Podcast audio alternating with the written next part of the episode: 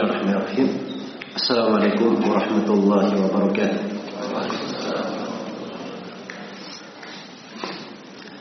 الحمد لله رب العالمين والصلاة والسلام على المبعوث رحمة للعالمين نبينا محمد وعلى آله وصحبه ومن تبعهم بإحسان إلى يوم الدين أما بعد قوم مسلمين ومسلمات hadirin hadirat rahimani wa rahimakumullah. Di dalam sebuah hadis yang diriwayatkan oleh Imam Al-Bukhari rahimahullah taala dari sahabat yang mulia Abdullah ibn Umar radhiyallahu anhu. Semoga Allah meridai beliau dan meridai ayahnya. Umar bin Khattab. Ibnu Umar bertutur Akhad Nabi sallallahu alaihi wasallam bimankibi Faqala Rasulullah sallallahu alaihi wasallam pernah memegang bahuku. Lalu beliau berkata Kun fid dunya kana gharib atau abiru karena Nabi Shallallahu Alaihi Wasallam bersabda, jadilah engkau di dunia. Seakan-akan engkau adalah orang asing. Atau orang yang sekedar berlalu. Maka Ibnu Umar radhiyallahu taala radhiyallahu taala setelah itu berpesan. Tidak amsaytum fala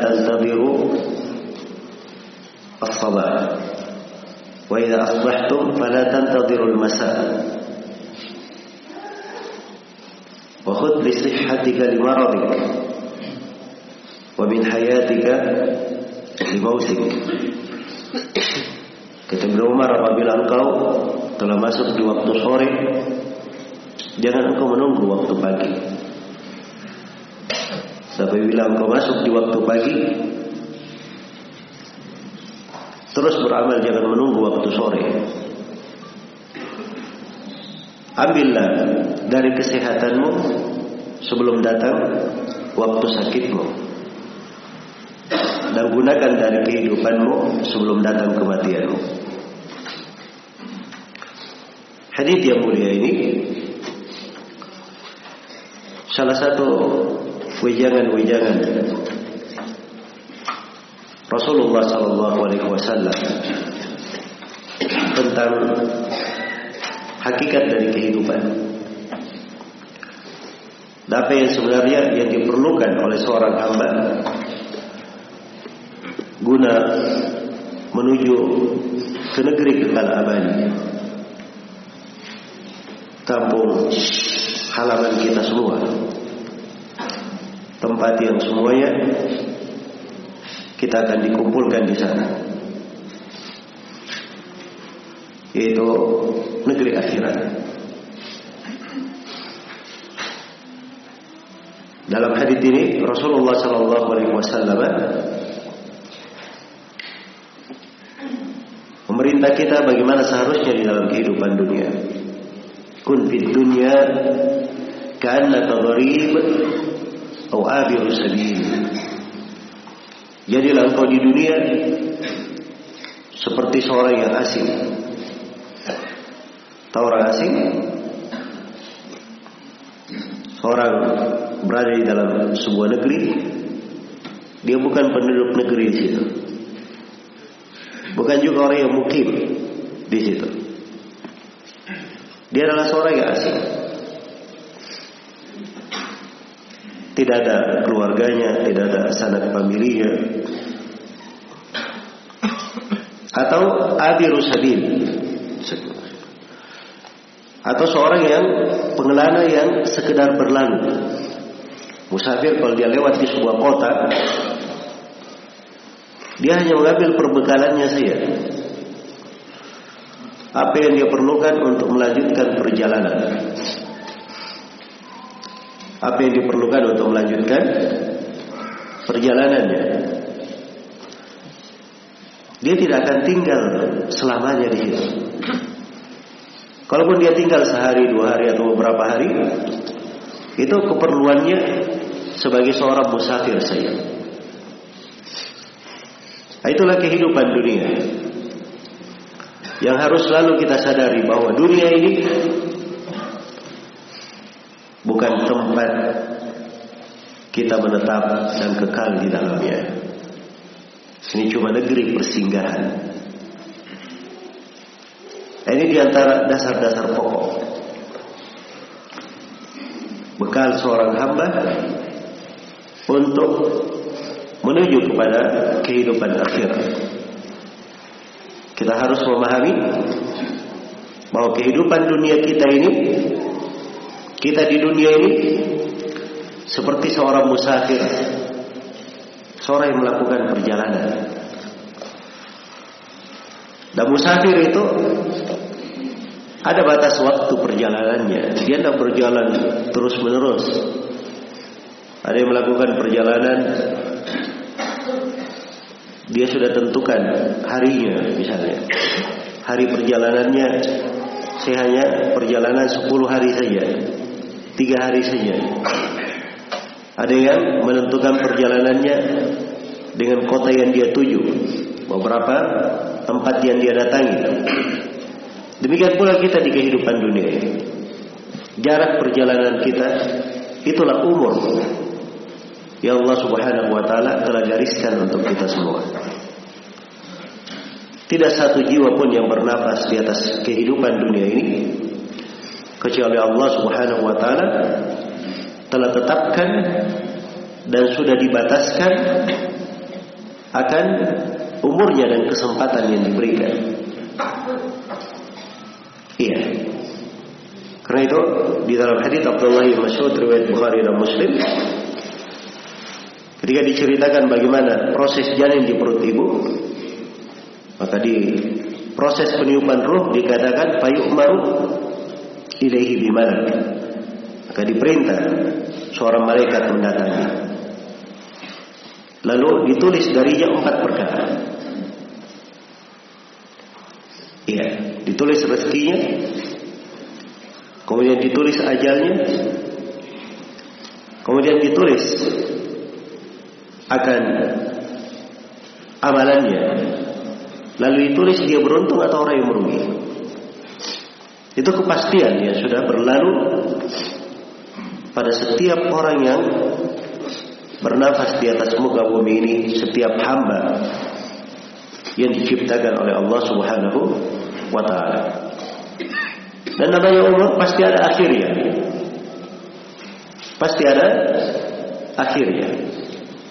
Akan datang nanti suatu saat kita akan meninggalkan kehidupan dunia yang fana dan sementara ini. Dan kita akan kembali ke negeri akhirat.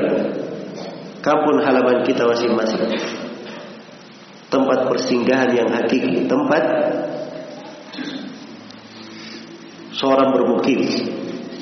Dan di kehidupan akhirat itulah kehidupan kekal abadi kekal di dalam kebahagiaan atau kekal di dalam kesengsaraan. Fariqum fil jannati wa fariqum fis sa'ir. Satu kelompok di dalam sorga dan satu kelompok di dalam neraka yang menyala-nyala. Faminhum syaqiyun wa minhum sa'id. Di antara mereka ada yang merugi dan di antara mereka ada yang beruntung. Dan di kesempatan Rikas ini saya ingin memberikan sebuah pegangan kaidah yang perlu kita ketahui. Kita cermati dengan seksama bagaimana cara seorang itu mempersiapkan bekalnya menuju kepada negeri akhirat. Dan ini berasal dari uraian Al-Imam Ibn Qayyim Al-Jauziyah rahimahullahu taala di dalam kitabnya Tariqatul Hijratain.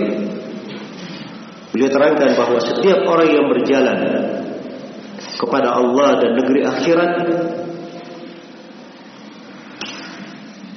dia pasti memerlukan dua perbekalan. Dengan dua perbekalan ini dia bisa sampai ke negeri akhirat dengan selamat. Dua perbekalan ini adalah dua jenis kekuatan. Dua jenis kekuatan. Yang pertama namanya kuatun ilmiah. Kekuatan secara ilmiah, pengetahuan. Dan yang kedua, kuatun amaliyah. Kekuatan secara pengamalan. Kuatan dalam bentuk pengamalan. Jadi, siapa yang ingin memiliki bekal yang baik menuju kepada akhirat, hendaknya dia punya dua kekuatan ini. Iya. Sekarang kita semua musafir. Musafir itu ada arah perjalanan atau tidak? Saya bertanya, ada arah perjalanan atau tidak? Ada. Nah mungkin dia keluar dari rumahnya, saya musafir. Terus keluar saja. Di mana hatiku mengarah saya ke sana. Nggak ada yang perjalanan seperti itu. Dia keluar dari rumah sudah ada arahnya. Sama. Seorang yang berjalan ke negeri akhirat dia tahu di mana arah dia. Tahu dulu arah. Jelas ya? Kemudian yang kedua dia harus tahu jalannya. Iya. Saya dari Bukit Tinggi mau ke Padang. Saya harus tahu jalan. Ke Padang itu ke mana? Jangan sampai saya nyasar ke Rio. Kan begitu? Ya, maka harus tahu jalan. Nah, ini kekuatan apa? Kekuatan ilmiah namanya. Ya, di jalan itu bukan jalan yang lurus kanan dan kirinya ada jalan-jalan yang lain. Mungkin di tengah jalan, seorang kalau dia tidak paham rambu-rambu, kalau dia, dia, dia lewat di jalan orang, mungkin akan terjadi kecelakaan di jalan, dia akan tersesat di jalannya. Maka di atas jalan juga dia perlu pengetahuan. Perlu pengetahuan. Itu namanya kekuatan apa? Kekuatan ilmiah. Iya. Sama kalau seorang berjalan ke negeri akhirat. Dia perlu mengenal jalannya. Perlu tahu apa tujuannya, ke mana dia berangkat. Dan dia perlu kenal jalan yang mengantar ke sana. Dan itu memang dakwah setiap nabi dan rasul semuanya seperti itu. Menerangkan jalan menuju kepada akhirat. Dan ini akan saya terangkan di dalam poin-poin kekuatan ilmiah yang diperlukan. Ya kalau dia sudah tahu jalan, hati-hati. Jalan itu ada rambu-rambu. Ada arahan-arahan jalan. Dan di kanan serta kiri jalan itu ada jalan-jalan yang menyimpang, jurang-jurang. Dan seorang mungkin saja bisa jatuh di dalamnya. Kalau dia keluar dari jalan yang lurus, jalan yang luas itu. Nah, ini kekuatan ilmiah semuanya. Setelah dia memiliki kekuatan ilmiah, dia harus memiliki kekuatan yang kedua. Iya. Saya sudah tahu jalan dari Bukit Tinggi ke Padang. Tanya mau ke mana kamu? Saya mau safar ke Padang. Ya. Besoknya lagi tanya mau ke mana? Mau safar ke Padang. Saya cuma tidur di rumah saja. Mau ke mana? Mau safar ke Padang. Tidur lagi di rumah. Kapan nyampe nya? Jelas ya? Sama dengan orang yang berangkat ke negeri akhirat. Ya. Tidak ada perbekalan, tidak ada amalan, tidak ada tidak bergerak, tidak berjalan, kapan mau menyampai? Kapan akan tiba ke negeri akhirat? Maka sekitar setelah mengenal jalan, seorang harus ada upaya, ada amalan, dia harus melangkah. Dia harus melangkah. Inilah kekuatan apa namanya? Kekuatan amaliyah. Jadi saya bahasakan dua apa? Dua jenis kekuatan. Ada kekuatan ilmiah dan ada kekuatan kekuatan amalia. Iya. Nah, untuk memahami apa kekuatan ilmiah itu, apa kekuatan amalia itu, Nah ini yang mungkin perlu saya berikan beberapa perkara untuk mengenalnya, memudahkannya, memudahkan untuk mengenal kekuatan ilmiah ini. Iya. Jadi secara umum kekuatan ilmiah itu kaitannya dengan ilmu. Seorang itu mempelajari, seorang itu mendalami, seorang itu mendalami. Karena itu para nabi dan para rasul itu datang bil bayinat dengan keterangan-keterangan yang jelas dengan hujah dan argumen. Sehingga tidak lagi di hari kiamat berkata ya Allah saya belum tahu jalan menuju ke negeri akhirat. Maka jangan siksa saya. Diutusnya para nabi dan para rasul itu adalah menegakkan hujah dan memutus udur. Wa ma kunna mu'adzibina hatta nab'atha rasula. Kami tidak akan menyiksa sampai kami mengutus seorang seorang rasul. Para rasul diutus untuk hal itu. Diturunkan kitab-kitab untuk menjelaskan jalan. Karena itu Ibnu Al-Qayyim rahimahullah taala beliau sebutkan bahwa ilmu yang namanya ilmu agama itu tidak keluar dari tiga hal. Iya. Jadi ini yang mau belajar, yang mau taklim, menuntut ilmu, dia harus paham. Ilmu itu tidak keluar dari apa? Dari tiga hal. Kata beliau, wal ilmu akthamun thalathun ma lahu min rabi'in wal haqqu du tubyan. Wal haqqu du tibyan. Ilmun bi awsafil ilahi wa fi'lihi. وكذاك الأسماء للديان والأمر والنهي الذي هو فعله الذي هو دينه وجزاؤه يوم المعاد الثاني Kata beliau ilmu itu tiga jenis. Tidak ada jenis yang keempat. Dan kebenaran selalu terang. Ilmu yang pertama adalah ilmu tentang nama-nama dan sifat-sifat Allah serta perbuatan-perbuatan Allah. Ini namanya ilmu mengenal Allah. Dan yang kedua adalah ilmu tentang agama, tentang syariat itu sendiri yang berisi perintah dan larangan. Apa yang diperintah, apa yang dilarang. Apa yang diperintah, apa yang dilarang. Kemudian yang ketiga, ilmu tentang apa balasan yang akan didapatkan di mana? Di negeri akhirat. Apa balasan yang akan didapatkan ke negeri akhirat? Jadi itu jelas sekali pembahasan agama.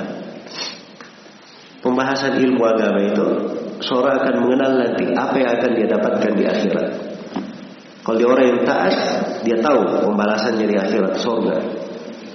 Dan kalau dia adalah orang yang bersombong keluar dari jalan Allah, kafir kepadanya, maka dia tahu bagaimana balasannya di negeri akhirat. Dan ilmu itu dengan seorang mempelajarinya dia akan tahu jalannya yang mengantar dia kepada negeri akhirat. Ya kesimpulannya ilmu ada berapa? Ada tiga. Dan ini tiga ini itulah dakwah para nabi dan para rasul. Setiap nabi yang diutus oleh Allah, rasul yang diutus, dakwanya seperti itu. Seperti satu ayat Al-Quran yang mengumpulkan tiga ilmu ini. Iya. Di surah Al-Isra. Allah Subhanahu wa taala berfirman, "Wa man arada al-akhirata wa sa'alaha sa'yaha wa huwa mu'min, fa ulaika kana sa'yuhum mashkura." Barang siapa yang menghendaki kehidupan akhirat. Ini ilmu tentang apa namanya? Hah? Tentang pembalasan di akhirat. Barang siapa yang menghendaki kehidupan akhirat dan dia menempuh jalannya Ini ilmu yang kedua. Perintah dan larangan. Nah, itulah jalan syariat. Dia harus tahu jalan. Wa huwa mu'min dan dia adalah seorang yang beriman kepada Allah. Dia kenal Allah. Dia beriman terhadap rububiyah Allah bahwa dia adalah Allah satu-satunya yang berkuasa, yang menghidupkan, mematikan, yang mencipta. Dan dia juga imani bahwa Allah satu-satunya yang berhak diibadahi. Dan dia imani nama-nama dan sifat-sifatnya. Dia imani nama-nama dan sifat-sifatnya. Ya. Nah, itu dengan hal tersebut dia dikatakan mukmin, dia seorang yang beriman. Jadi ini tiga. Kalau terpenuhi tiga ini, maka Allah firman, faulaika kana sa'yuhum mashkura. Orang-orang yang seperti inilah yang upayanya akan disyukuri. Akan dibalas dengan surga nanti di akhirat. Iya. Maka ini tiga jenis ilmu. Tiga jenis ilmu. Karena itu kalau seorang masuk di dalam majelis ilmu, majelis taklim, dia tidak dapat salah satu dari tiga ini, maka itu bukan majelis ilmu namanya. Macam-macam di masa sekarang ini. Ada majelis gosip, ada majelis giba. Eh? Kadang dia tidak sadar yang berbicara. Seakan-akan berbicara agama, dia bawakan ayat-ayat. Tapi isinya menyelisihi syariat Allah.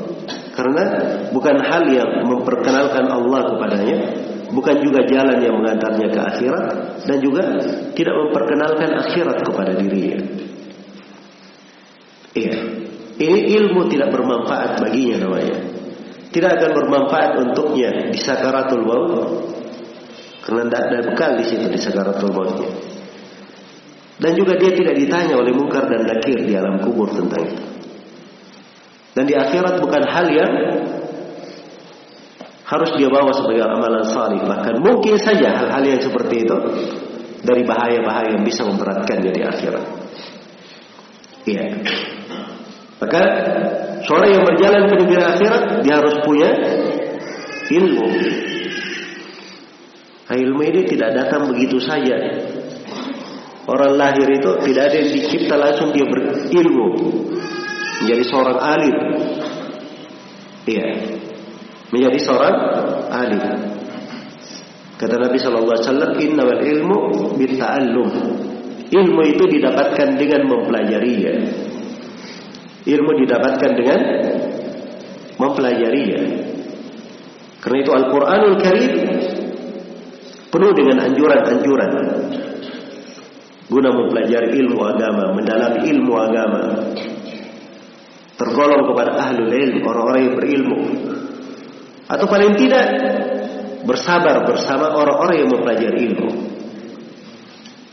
Dia belajar atau mengajar atau bersama orang-orang yang belajar dan mengajar. Jangan menjadi golongan yang keempat. Golongan yang keempat ini pasti binasa. Iya. Karena itu dikatakan dalam Al-Quran, "Wasbir nafsaka ma'al ladina yad'una rabbahum bil ghadati wal ashi yuriduna wajha." Sabarkan diri engkau bersama orang-orang yang beribadah kepada Rabbnya pagi dan petang. Mereka menghendaki wajah Allah. Kita diperintah untuk bersama. Iya. Karena itu kalau seorang masuk di dalam lingkungan mempelajari ilmu dan umurnya dihabiskan di dalam hal tersebut, maka itu nikmat yang sangat besar. Anugerah yang sangat besar. Coba bayangkan Rasulullah Shallallahu Alaihi Wasallam. Ya Allah telah berikan kepadanya berbagai keutamaan dan kebaikan. Rasulullah itu tidak pernah diperintah oleh Allah meminta tambahan nikmat apa pun kecuali satu saja. Tidak pernah nabinya diperintah untuk berdoa ya Allah tambahkanlah hartaku. Ya Allah tambahkanlah rezekiku. Ya Allah perbanyak anak-anakku. Ya. Tidak ada doa seperti itu dari Nabi Shallallahu Alaihi Wasallam untuk diri beliau. Dan Allah tidak perintah Nabi untuk itu. Perintah Allah kepada nabinya memohon tambahan satu hal saja. Wa qur rabbi zidni ilman. Katakan wahai Nabi Muhammad, berdoalah kamu, wahai Rabbku, tambahlah ilmu bagiku. Tambahlah ilmu bagiku. Sebab ini adalah hal yang paling besarnya, yang paling baiknya di dalam kehidupan dunia. Karena itu Nabi Wasallam bersabda dalam hadis Utsman bin Affan riwayat Al Bukhari, khairukum man ta'allama al-Qur'ana wa 'allamahu. Sebaik-baik kalian adalah siapa yang mempelajari ilmu dan mengajarkannya. Iya, hanya ada dua golongan. Alhamdulillah.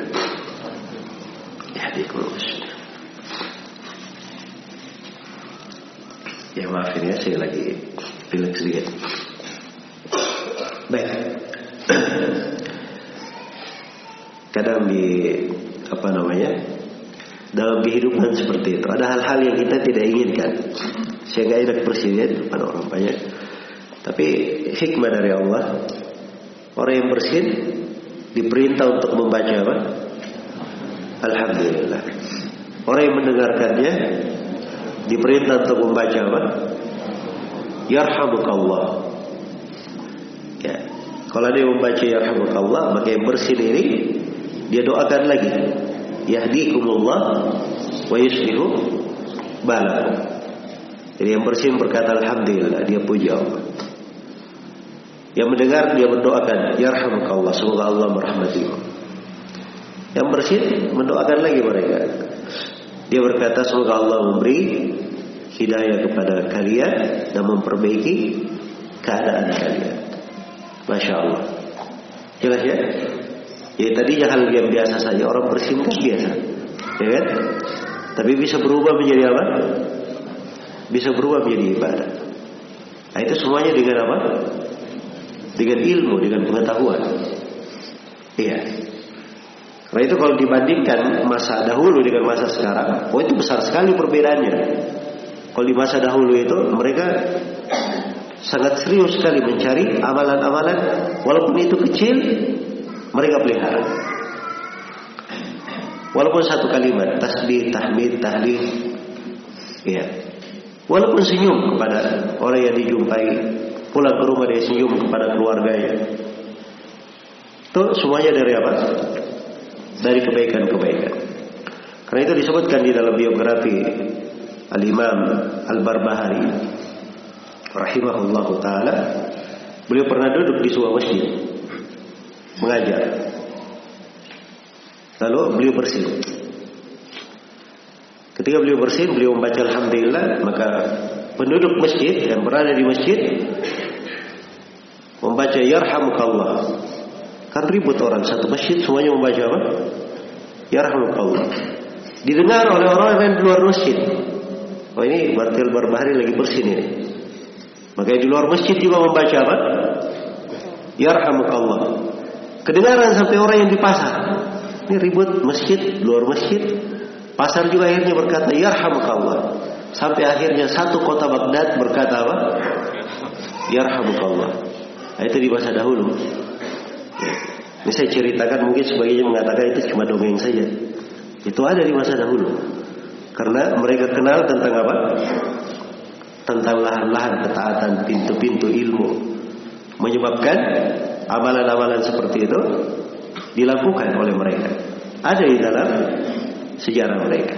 Baik, itu pengaruh dari apa? Dari ilmu. Maka ilmu ini apabila seseorang telah masuk di dalamnya mempelajarinya, maka dia akan tergolong kepada manusia yang terbaik. Sebab Nabi berkata khairukum yang terbaik di antara kalian. Tidak ada yang lebih baik daripada itu. Yang terbaik di antara kalian. Man ta'allama al-Qur'ana wa 'allama. Siapa yang mempelajari ilmu dan mempelajari Al-Qur'an dan mengajarkannya. Iya. Siapa yang mempelajari Al-Quran dan mengajarkannya. Nah, mungkin kita kalau duduk di apa namanya di kehidupan dunia ini dikatakan kepadanya, kamu mau kerja hari ini? Kerjaan apa? Ya ada kerjaan ringan. Ya cuman membaca beberapa kalimat saja kamu dapat 20 juta. Kira-kira ada yang mau atau tidak?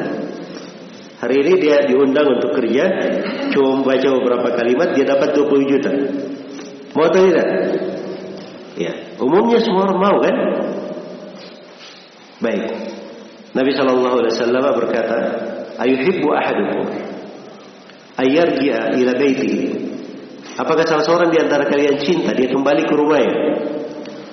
Terus dia dapati di rumahnya ada tiga unta yang sangat besar lagi gemuk. Iya. Tahu harga unta? Berapa? Unta yang biasa-biasa saja itu itu sekitar 15 juta sampai 20 juta. Jadi kalau dia besar dan gemuk, ya masya Allah kita dekat-dekat Idul Adha ini ya.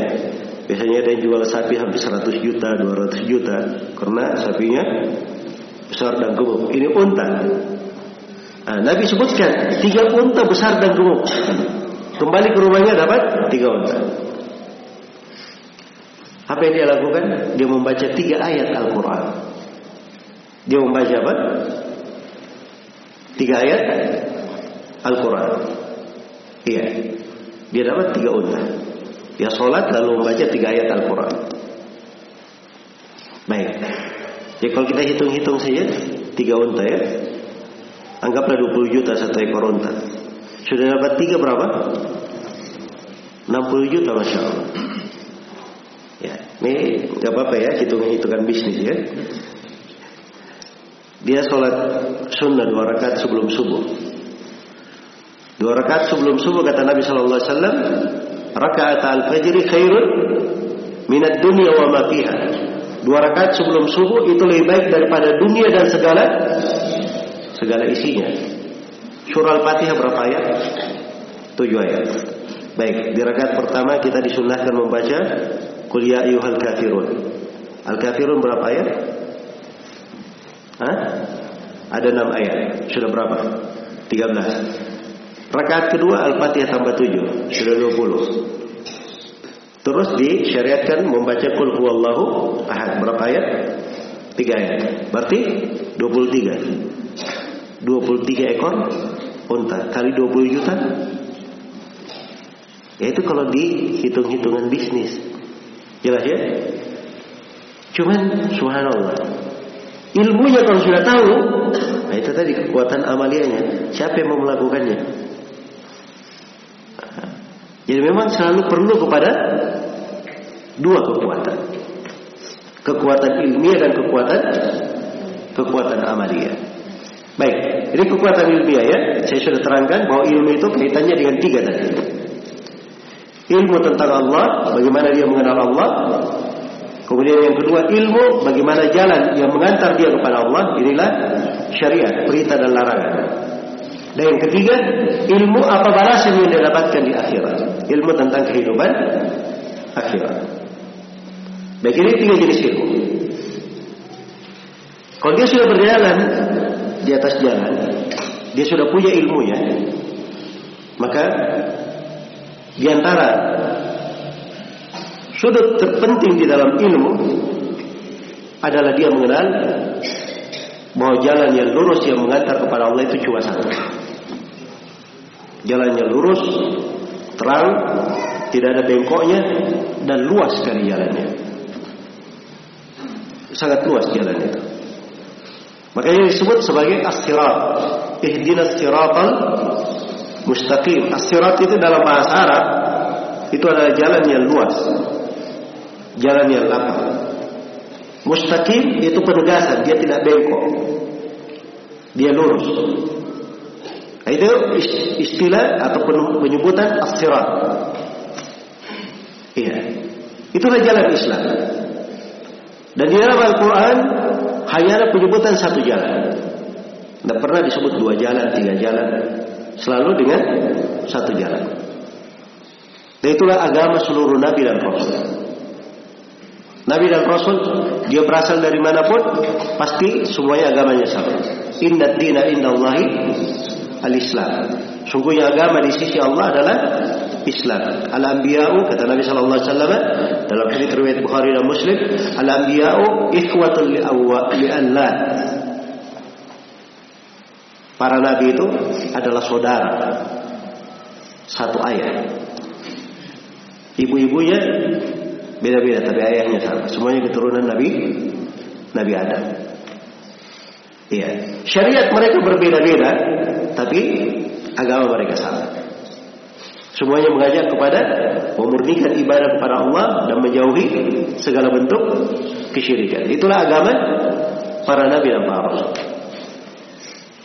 Jadi kita harus mengenal jalan yang lurus itu. Dan juga harus mengenal jalan-jalan yang mengeluarkan dari jalan yang lurus.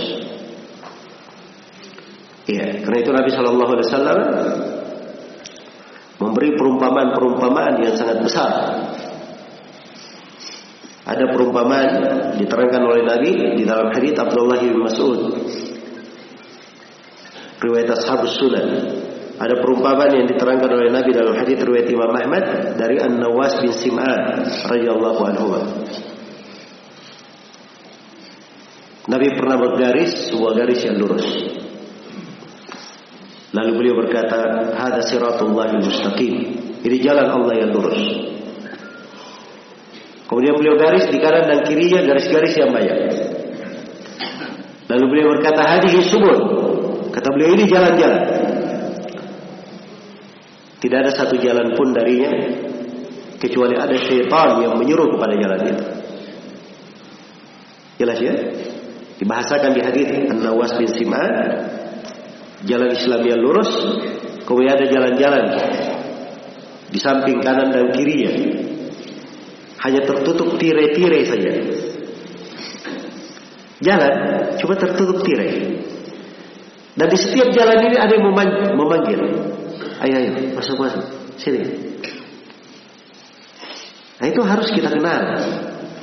Jangan sampai dia jalan seperti sekarang ya kita berlalu dari Bukit Tinggi ke Padang misalnya ada warung-warung berkata ayo singgah-singgah gratis gratis ya atau lewat sini ya jalannya lebih bagus di sini memang sepintas selalu kelihatannya apa kelihatannya mulus banyak toko-toko dan seterusnya ya begitu dia keluar sudah nyasar dah sampai lagi ke Padang nah, itu jalan akhirat seperti itu juga pendekatannya ada jalan ke kanan dan ke kiri, di kanan dan di kirinya bisa menyesatkan, mengeluarkan dari apa? Mengeluarkan dari jalan. Karena itu seorang perlu mengenal keteguhan di atas jalan yang lurus. Iya. Jalan yang lurus ini ini perlu dipelajari. Seorang harus mempelajarinya, mengambilnya dari seorang guru. Iya. Ada guru yang membimbingnya. Kemudian juga dia harus mengenal apa-apa yang bisa membahayakannya di atas jalan. Nah, kemudian di atas jalan ini, di situlah dia perlu perbekalan-perbekalan yang banyak. Nah, di sini manusia berjenjang di dalam perbekalannya. Karena itu sudut keikhlasan, mengikuti sunnah Nabi Shallallahu Alaihi Wasallam, derajat ihsan, merasa diawasi oleh Allah, rasa takut, rasa harapan, rasa cinta kepada Allah Subhanahu wa taala, rindu berjumpa dengannya. Ini semuanya adalah bentuk-bentuk ilmu yang diperlukan sebagai bekal di perjalanan. Beda ya antara dua orang berjalan. Yang satunya dari Bukit Tinggi ke Padang, kamu mau ngapain ke Padang? Oh enggak, saya mau ke sana. Ada keluarga saya di sana. Yang satunya juga ada keluarganya. Tapi yang satu ini dia pikirannya harus segera berjumpa dengan keluarganya. Sudah lama tidak berjumpa dengannya. Makanya motivasi di dalam jalan juga berpengaruh. Yang satu mungkin karena dia tidak terlalu berpikir, oh biasa kok kunjungan keluarga. Sebentar-sebentar dia singgah makan, singgah minum. Kalau enggak, ini enggak, dia langsung berjalan. Enggak ada singgah-singgah. Ya. Dia segera menuju ke sana. Maka pengaruh kerinduan itu memberikan pengaruh dalam lancarnya apa? Lancarnya berjalan. Ini semuanya bekal-bekal ilmu. Itulah yang membedakan derajat. Itulah yang membedakan apa? Derajat. Karena itu para sahabat Rasulullah SAW mereka tidak terkalahkan di situ. Mereka punya dari kekuatan ilmu hal yang tidak dimiliki oleh orang-orang yang lainnya. Karena itu siapa pun yang beramal dengan amalan sebesar apa pun setelah para sahabat, dia tidak akan sampai kepada kedudukan para sahabat. Yaitu dengan nas dari Nabi Sallallahu Alaihi Wasallam. Lau anna li ahadikum mitla uhdin dahaban fa'ampatahu fi sabilillah ma balagha mudda ahadihim wala nasifa. Andai kata salah seorang di antara kalian punya emas sebesar gunung Uhud lalu dia infakkan di jalan Allah seorang punya emas lalu dia infakkan. Pahala atau tidak? Pahala. Tapi pahalanya itu tidak akan sampai ke dua telapak tangan amalannya sahabat jangan ke dua telapak tangan kata Nabi setengahnya saja tidak sampai apa yang membedakan sahabat sholat kita juga sholat Sahabat bersedekah, kita juga bersedekah. Mereka puasa, kita juga puasa. Para sahabat melakukan ibadah haji. Kaum muslimin juga melakukan ibadah haji setelahnya. Apa yang membedakan? Itu terkait dengan kekuatan apa? Kekuatan ilmiah. Itu yang membedakannya. Makanya dibahasakan oleh sebagian ulama. Bagaimana jalannya para sahabat itu? Man li bimithli sayrikal mudallali tamshi ruwaidan wa taji fil awwali. Siapakah yang bisa menyaingi gaya berjalanmu itu? Kamu jalannya pelan-pelan tapi tibanya paling awal. Itu jalannya para sahabat. Ibaratnya kita ini sama-sama berlomba ya. Lepas dari garis start yang sama. Begitu lepas dari garis start ini kita berjalan sahabat juga berjalan tapi begitu sampai di garis finish sahabat semuanya sudah ada di sana Nah itu gaya berjalan. Itu perlu ilmu. Kalau seorang pun tidak pelajari tidak, tidak tergambar. Tapi saya beri pendekatan-pendekatan. Bagaimana ilmu itu memberi pengaruh dalam dahsyatnya dan agungnya amalan. Iya. Baik. Mungkin di saat-saat seperti ini ada yang masuk masjid dia sholat dua rakaat. Ada yang masuk lagi dia sholat dua rakaat. Yang satunya karena masjid dia sholat tahiyatul masjid. Niatnya cuma apa? Tahiyatul masjid. Dua rakaat niatnya tahiyatul masjid. Yang satunya lagi dia baru berwudu. Ini mungkin matahari sudah terbit. Ya. Dia baru berwudu, matahari terbit, masuk masjid. Jadi niatnya ada tiga dia. Dia masuk niatnya sholat tahiyatul masjid, dia niat sholat sunnah dua rakaat wudhu dan dia niat sholat duha juga. Jelas ya? Jadi dua rakaat tiga niat. Kira-kira besar yang mana pahalanya? Satu niat atau tiga niat? Tiga niat akan lebih besar pahalanya. Kalau amalan sama saja, ini dua rakaat, sana dua rakaat. Sama amalannya. Tapi yang membedakan adalah apa? Membedakan dalam niat. Karena itu kalau seorang masuk dalam pintu ilmu, dia belajar ikhlas misalnya. Ikhlas itu berjenjang bertingkat-tingkat. Iya. Ikhlas itu apa? Berjenjang dan bertingkat-tingkat. Maka nanti kalau dia belajar dengan baik, dia akan tahu di mana dirinya. Dan suatu hari dia akan mengerti bahwa dirinya ini tidak ada apa-apanya kalau dibanding dengan para sahabat dan dibanding dengan keikhlasan para nabi dan para para rasul. Baik, itu ilmu seperti itu. Nah itu kata sebagian ulama, ilmu itu sebenarnya tiga jengkal. Jengkal yang pertama, siapa yang masuk di dalamnya, dia kadang merasa bangga dengan apa yang dia pelajari. Ya. Sama dengan sebagian orang ya, kalau sudah belajar silat misalnya, ya baru dia belajar biasanya dia ingin praktekkan jurus-jurusnya, merasa dirinya banyak jurus. Ya. Nah, ini jengkal yang pertama. Jengkal yang kedua kalau dia masuk di dalamnya, dia akan merendah hati. Semakin dia belajar, semakin dia tahu oh, rupanya saya ini tidak ada apa-apanya. Masih banyak yang lebih tinggi daripada saya. Kan begitu? Dia akan merendah hati. Kalau dia belajar lagi nanti di jengkal yang ketiga, maka dia akan tahu bahwa dirinya belum tahu apa. Itu tadi saya beri contoh, misalnya keikhlasan. Kalau sudah masuk di dalam pembahasan ikhlas misalnya contoh dibandingkan dengan para sahabat, Itu baru kita mengerti bahwa kita sebenarnya ini tidak ada apa-apanya dalam ikhlas. Ini satu pintu ibadah dalam ikhlas. Belum lagi masuk di dalam pintu-pintu yang lainnya. Ya, dan mirip-mirip dengan amalan haji itu jumlahnya ratusan. Jumlahnya ratusan di dalam apa? Pembahasan syariat. Ini ratusan ini perlu dipelajari atau tidak?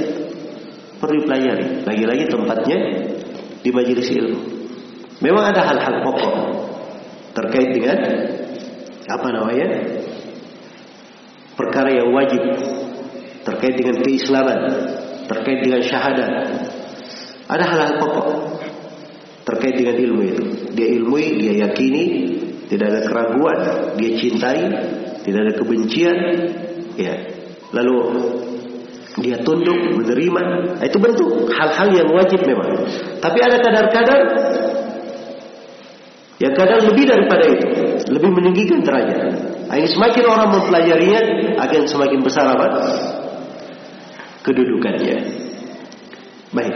Karena itu dalam perjalanan ke negeri akhirat kita perlu yang namanya apa? Takwa. Dan manusia berjanjian di dalam di dalam ketakwaan. Nah itu Rasulullah uh, karena itu dalam Al-Quran dikatakan wa tazawwadu fa inna khairaz zadi at-taqwa berbekallah kalian. Sungguhnya sebaik-baik bekal itu adalah apa?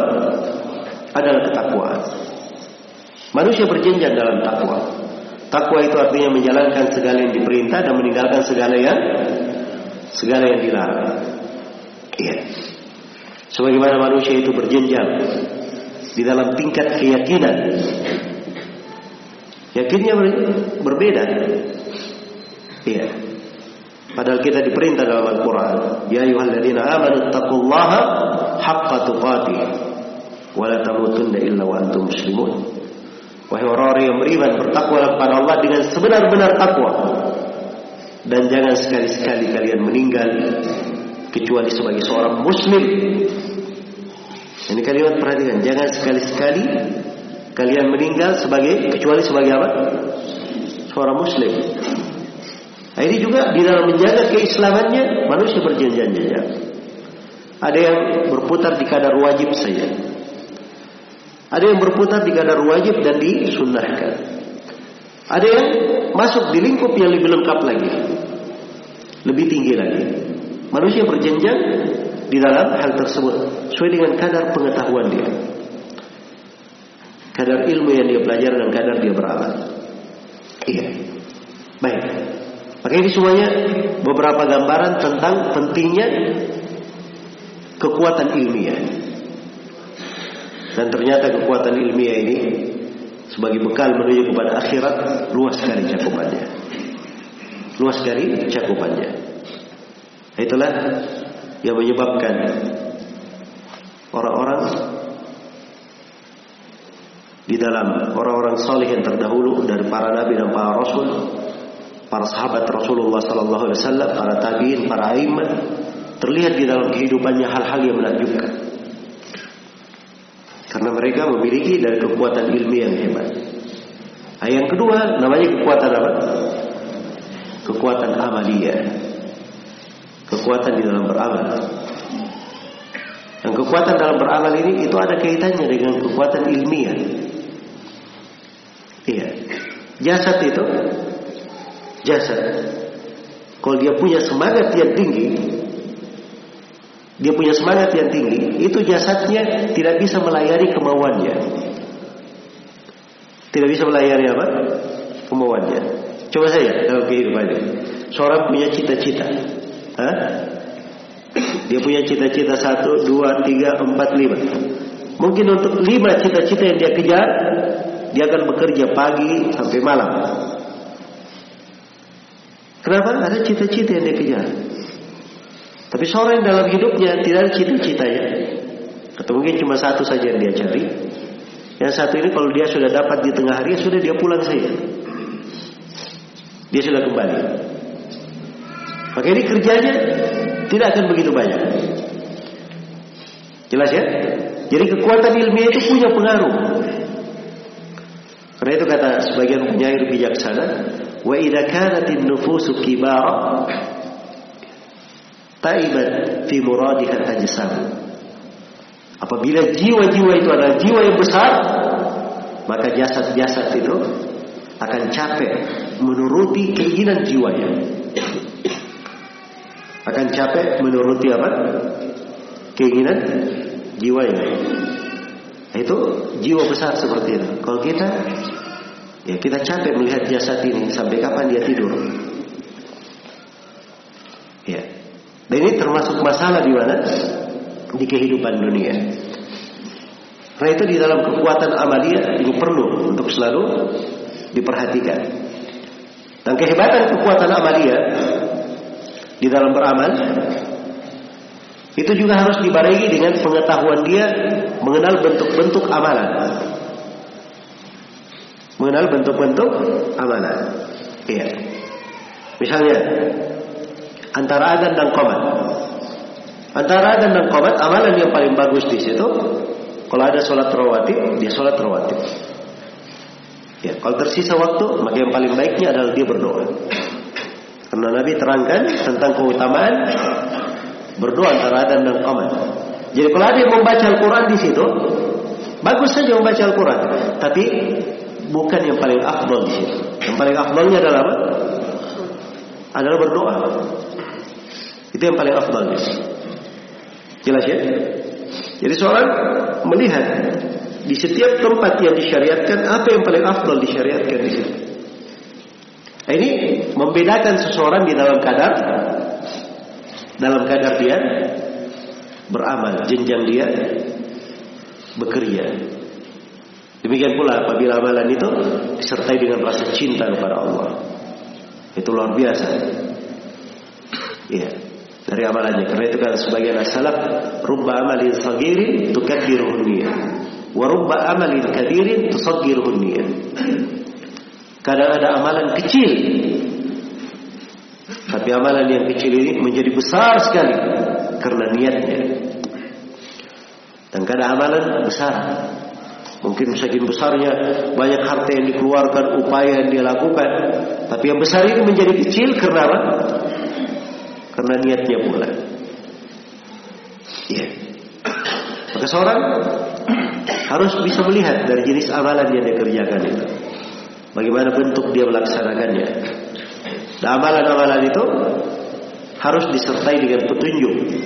Karena Nabi Shallallahu Alaihi Wasallam bersabda, "Man amila amalan laisa alaihi amruna fahuwa fahuwa Siapa yang beramal dengan sebuah amalan tidak dibangun di atas tuntunan kami, maka amalan tersebut adalah amalan yang amalan yang tertolak.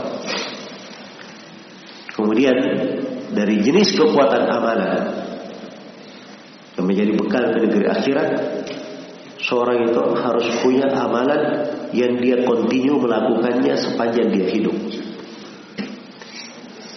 Ini selain dari yang diwajibkan ya, kalau berbicara kewajiban, kewajiban itu tidak usah ditanya lagi. Itu memang hal yang paling pertama yang harus kita siapkan jawabannya di depan Allah. Nah itu yang paling pertanya, pertama ditanyakan nanti masalah sholat di hari kiamat. Terkait dengan darah, yang paling terkait antar hubungan manusia, yang paling pertama ditanyakan adalah masalah darah. Nah, itu kewajiban-kewajiban semuanya pasti dipertanggungjawabkan. Dan itu yang paling awal kita kerjakan. Tapi selain daripada itu, dia harus memiliki dari amalan-amalan yang bukan wajib, dia kontinu melakukannya, tidak pernah meninggalkannya. Jelas ya? Tidak pernah meninggalkannya. Apalagi dia ingin derajat yang tinggi, harus punya kekuatan amalan. Ya. Nah itu pernah datang seorang sahabat Rabi'ah bin Ka'ab al-Aslami radhiyallahu taala Beliau ini pelayan Nabi sallallahu alaihi wasallam juga. Biasanya kita kan mengenal pelayan Nabi itu namanya siapa? Anas bin Malik radhiyallahu taala. Nah, ini ada pelayan Nabi juga namanya Rabi'ah bin Ka'ab al-Aslami.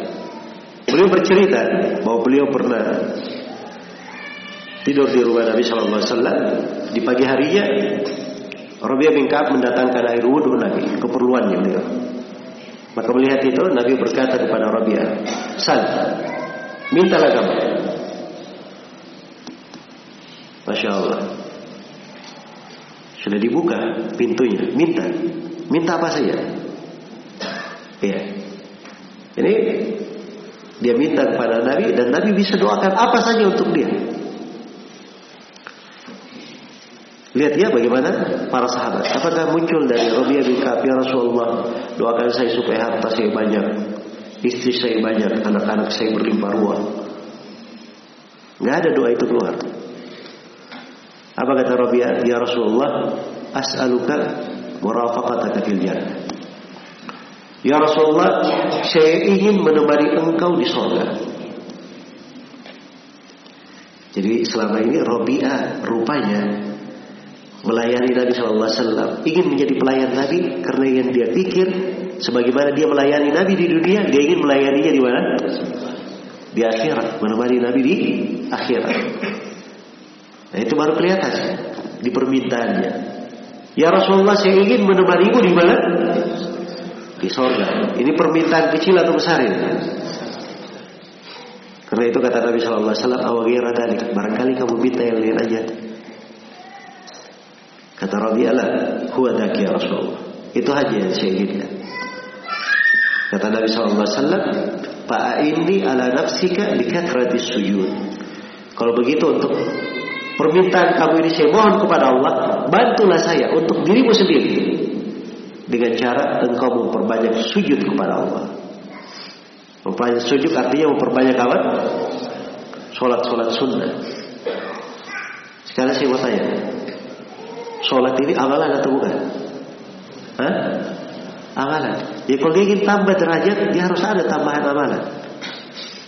Sujudnya dia perbanyak.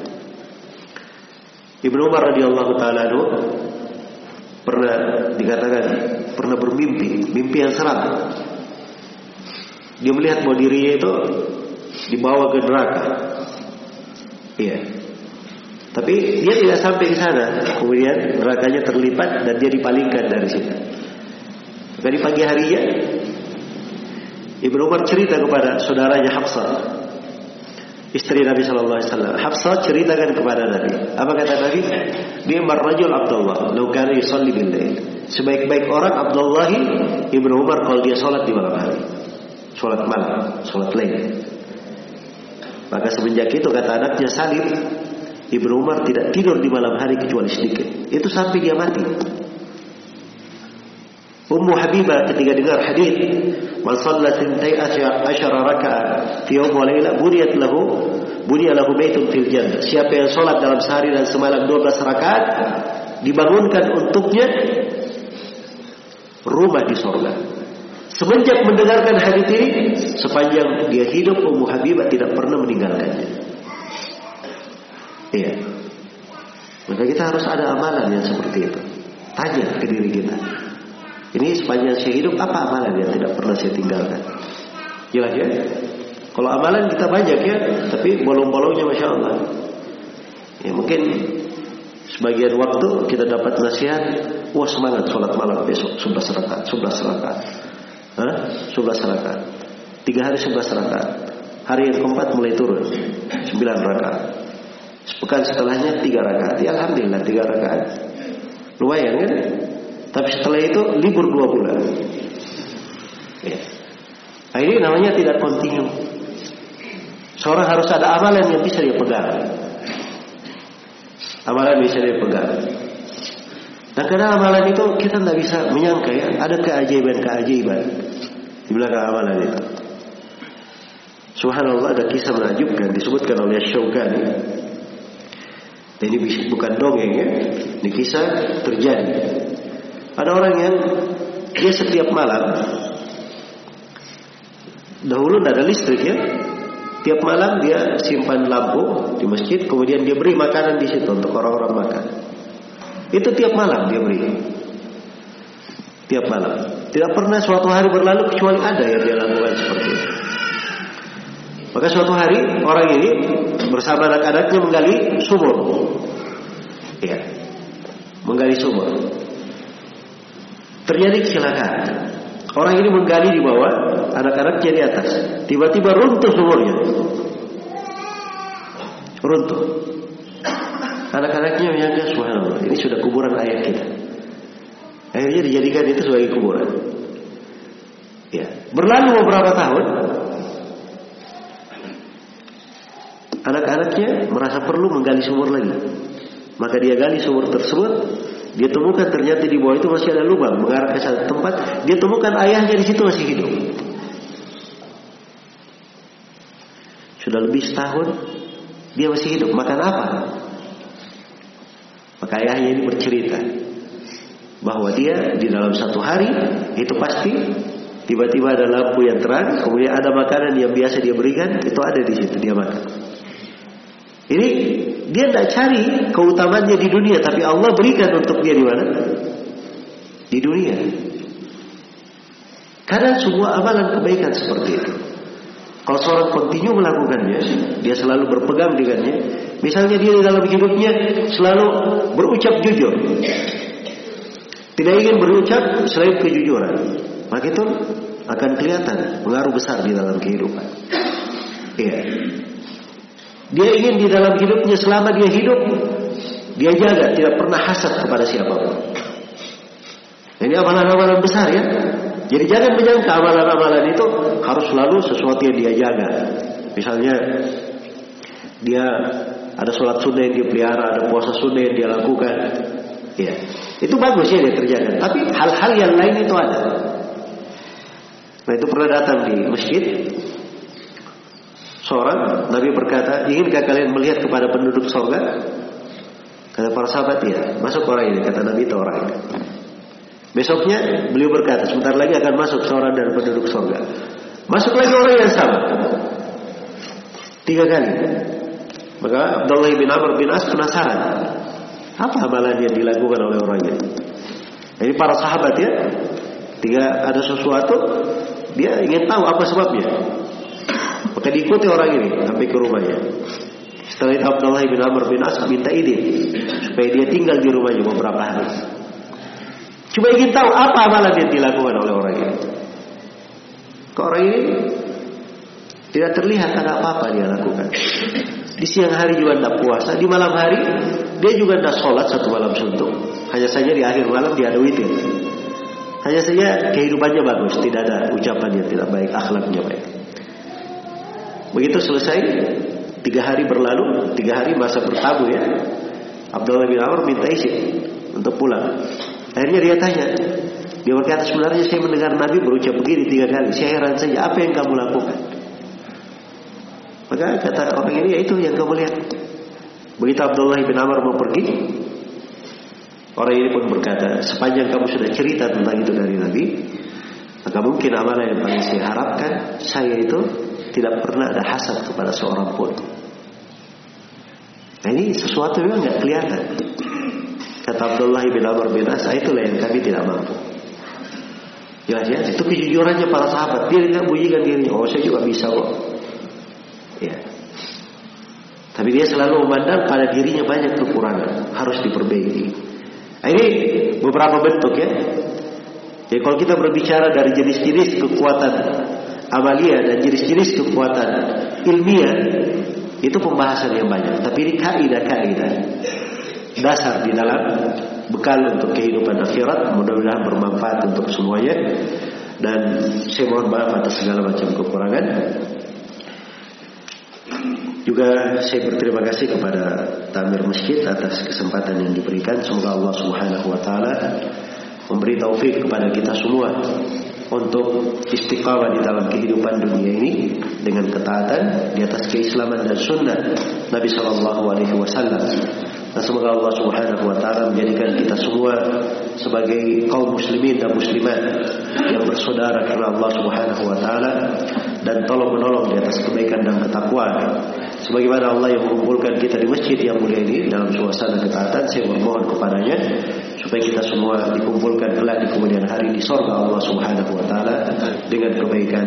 Inna waliyyu dzalika wal qadiru alaih. Wallahu taala alam. Subhanakallahumma wa bihamdik asyhadu an la ilaha illa anta astaghfiruka wa atubu ilaik. Walhamdulillahi rabbil alamin. Wassalamualaikum warahmatullahi wabarakatuh. Waalaikumsalam warahmatullahi wabarakatuh.